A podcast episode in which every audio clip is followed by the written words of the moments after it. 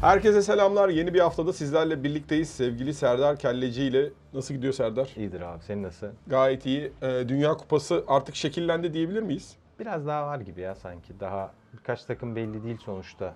Onları da beklemek lazım. Hangileri mesela? Kim geliyor aklına bunu söylerken? Ya Almanya İspanya'nın grubunda aslında çok karışık orası. Ne Hı hı. olacak bilmiyorum. Hatta İspanya biraz garantiledi diyebiliriz aslında orada. İsviçre mesela benim merak ettiğim performanslardan biri olacak. Brezilya'yı nasıl buldun? Ne bekliyordun da ne buldun? Bu kadarını beklemiyordum ama fazlasını buldum. Çünkü normal bildiğimiz Brezilya biraz daha top ayağındayken Hı hı. oynayan Brezilya. Bunlar top rakipteyken de saldıran Brezilya. Sırbistan bir 10 dakika oynadı. Hani bir şeyler vaat etti bize ama 80 dakika boyunca Brezilya hakimiyeti kolay iş değil abi. Şöyle bir istatistik duydum ben. Rakip sahada presle en fazla top kazanılan maç Brezilya maçı. %100 doğrudur yani tabii ki doğrudur.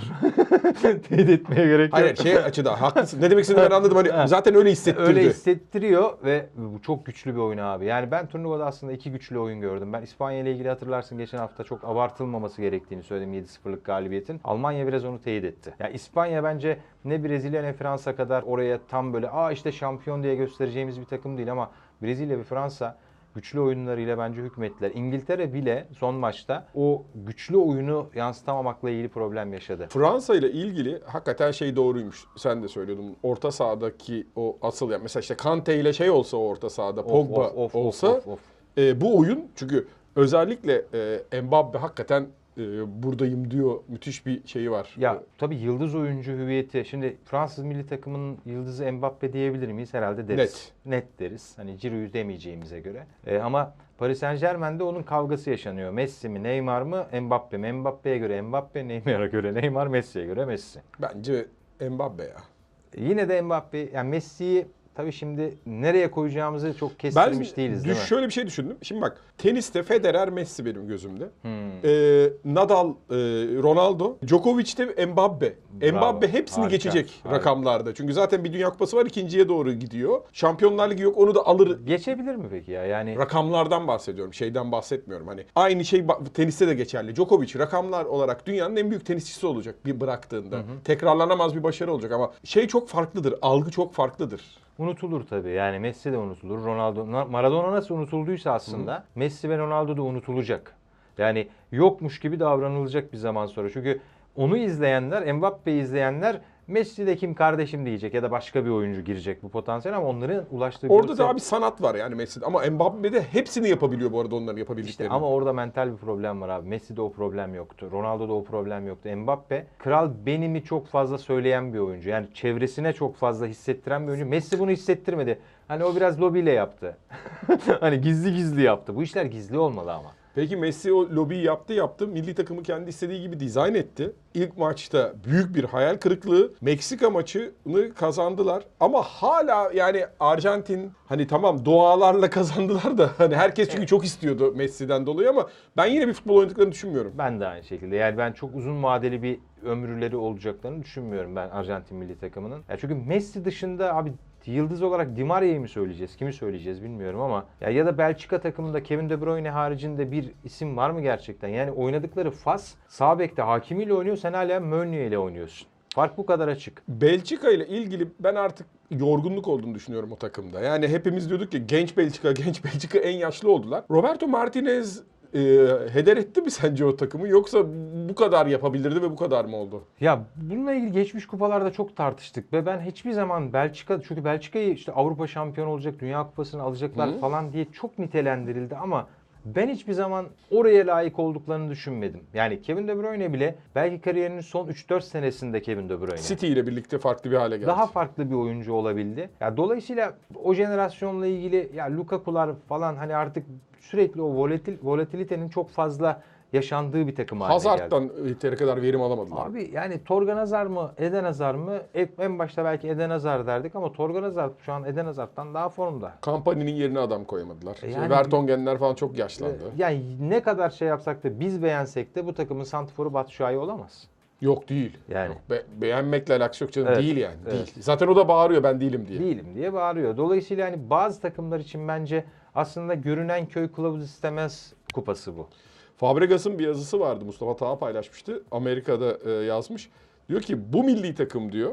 İspanya milli takımı. Zaten orta sahaya bak Busquets, Pe- e, Pedri ve Gavi. Tabii. Barcelona üçlüsü. Luis Enrique diyor onlara tiki taka oynatıyor diyor. Hani bizim zamanımızdaki futbolu oynatıyor diyor. Evet senin, sana katılıyorum. Ee, eksikleri vesairesi var ama Prime Barcelona gibi oynuyorlar iyi oynadıklarında. Ama yani bunu Costa Rica'ya karşı oynuyorsun. Almanya'ya karşı da oynayabilecek kudrette olman lazım. Ama orada da ceza sahası içinde çok net bir bitirici yok. Ya bunu Almanya'da Yok, yaşıyor aslında benzer problemi. Ya bu Dünya Kupası belki golcülerin olmadığı bir Dünya Kupası. Yani golcüsü olan daha rahat ediyor. Ciro mesela çok beğenmem ben Ciro'yu ama net adam ceza sahası içi santiforu. Ya Morata bile gol atıyor. Ya tabii. Ya ben o yüzden İspanya ile ilgili de çok olumlu değilim biliyor musun? Yani bak 7-0'a rağmen maçtan sonra da yani bu aldatıcı skor olur dedim. Almanya önünde dün akşam ben izlediğim İspanya'yı hiç beğenmedim ben. ya Japonya maçında İlkay Gündoğan iki tane pozisyon var. Biri solu biri sağına verse.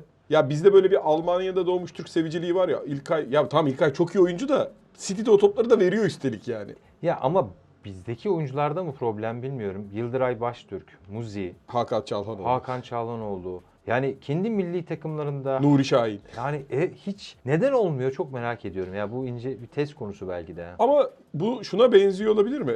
Bunu daha önce söylemiştim galiba. Valdano diyor ki Messi'yi biz yetiştirmedik diyor. Messi diyor İspanya üretimi diyor. Maradona'yı biz yetiştirmiştik o yüzden milli takımda başarılıydı diyor. Messi diyor o bar- İspanya'da doğdu büyüdü diyor futbol olarak. Biraz da bunun şeyi var. Yani o Almanya kültürüyle Türk Şimdi aslında Kuntz'un bu getirilmesini ben bu anlamda mantıklı gelmişti bana. Hani bu Almanca O, Almanya'da doğan çocuklardan daha fazla Evet. verim almak anlamında. E doğru ama o zaman bizim de ya şu ben hep kafayı şu Türk ekolüne çok yordum abi ya. Yani biz hep böyle bir Alman felsefesi, Hollanda felsefesi, Batı felsefesine doğru hep gittik ama ya bir, genetik özelliklerimize baktığımız zaman bizim toplum abi risk almayı seven bir toplum. Yani dolayısıyla bizim futbolumuz da risk alacak. Ya abi düşünsene ya bir çocuk yaşlarımızı hatırlayalım. Bir duvar var 4 hı. metre yükseklikten. Atlar mısın? Atlayamazsın. Bravo bak çok iyi yakaladın. Bizim şeyimiz odur. O lafı duyduğu andan itibaren konu Bitti kapandı. abi bitti. Yani dolayısıyla benim futbolum da doğru olmayabilir. Belki bunun futbolun ulemaları falan var çünkü böyle hep böyle belli bir matematik olduğunu zanneden insanlar var futbolun ama futbol öyle değil. Yani bunu Guardiola bile ispat ediyor. Diyor ki ya belli bir yerden sonra doğaçlama işin içine girmeli diyor 3. bölgede.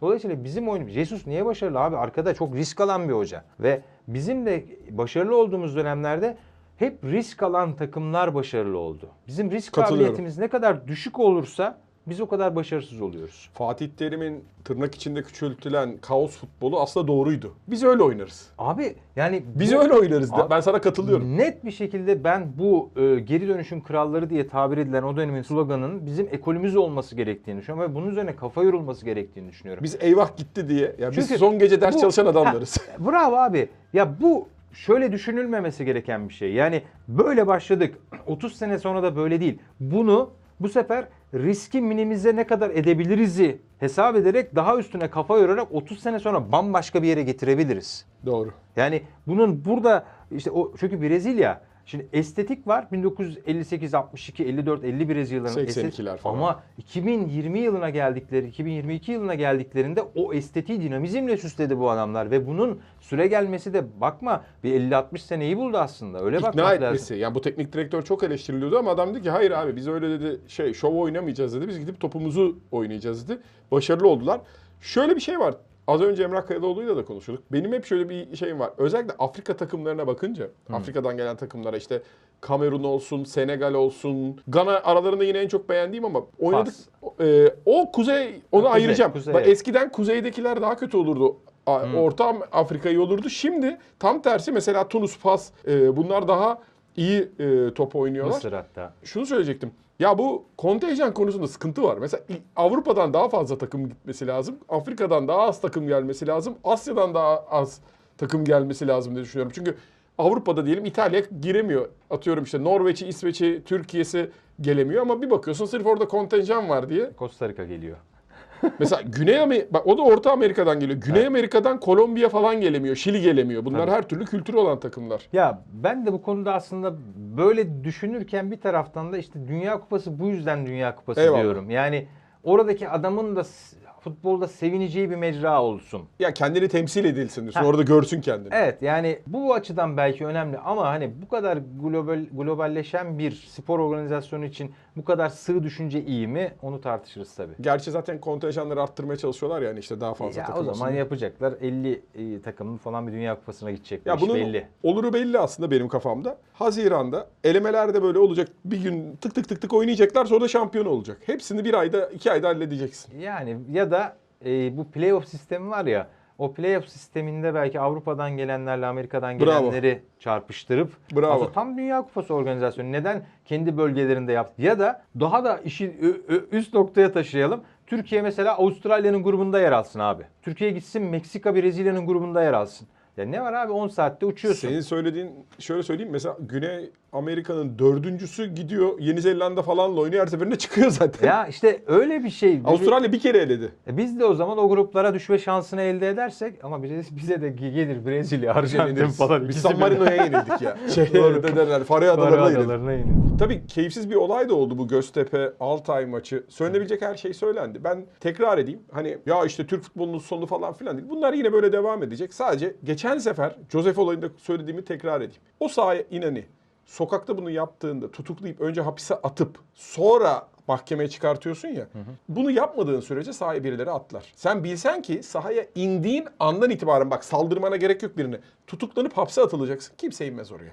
Ya üniversite, İstanbul Üniversitesi'nde bir e, iletişim fakültesinde okuyan gençlerin bir konferansına katıldığında bana şu soru sorulmuştu. Türk futbolunun e, hani bu yaşanan Hı. olayların en büyük müsebbibi kim dedi dillerinde sorduğunda ben medya dedim. Bence net medya. Ben 80'lerdeki medyayı da 3 aşağı 80'leri saymayabilirim ama 90'ların özellikle ortalarından Hı hı. itibaren medyadaki o yozlaşma, medyadaki o insanların Doğru. program sonrasında güle oynaya çorba içmeye giden adamların program içinde birbirleriyle olan sahte kavgalarını maalesef biz idrak edebilecek bir zihniyette değiliz. Dolayısıyla o adam gerçekten onun ikisinin kavga ettiğini düşünüyor ama o adam gidiyor güzel güzel gece 3'te çorbasını güzel güzel beraber içip hadi babacım mı mı diye öpüşüp gidiyorlar. Doğru. Sen bu sefer o tribünde Göztepe Altay, Göztepe Karşıyaka, Fenerbahçe Galatasaray'la birbirine düşman oluyorsun. Yani bunları tetikleyenler bence burada en büyük vazife bize düşüyor. Ya ben çuvaldızı falan da kendimi asla batırmıyorum. Sen de batırmıyorsun. Kesinlikle bizim çünkü hani ama ne oluyor? Bu adamlara reytinglere baktığın zaman tavan oluyor ama herkes bunu e, esefle kınıyor. Ne güzel dünya. Esefle kınadıklarınızı izlemeyin abi o zaman. Bir de şöyle bir sıkıntı da var Serdar katılırsın katılır mısın bilmiyorum. Şimdi bu olay diyelim Göztepe Altay olduğu için aslında bir açıdan rahat konuşabiliyorsun. Fenerbahçe, Galatasaray, Beşiktaş, Trabzonspor olduğunda söylediğin an diyor ki diğerlerininkini söylemiyorsun ya kardeşim. Hani ben hep söylüyorum zeka eksikliğiniz mi var? Ortada bir şiddet varsa siz niye şiddete sahip çıkıyorsunuz? Tuttuğun takımın taraftarı yaptı diye ya da aman ceza almasın bizim takım. İşte şiddeti böyle kutsuyoruz.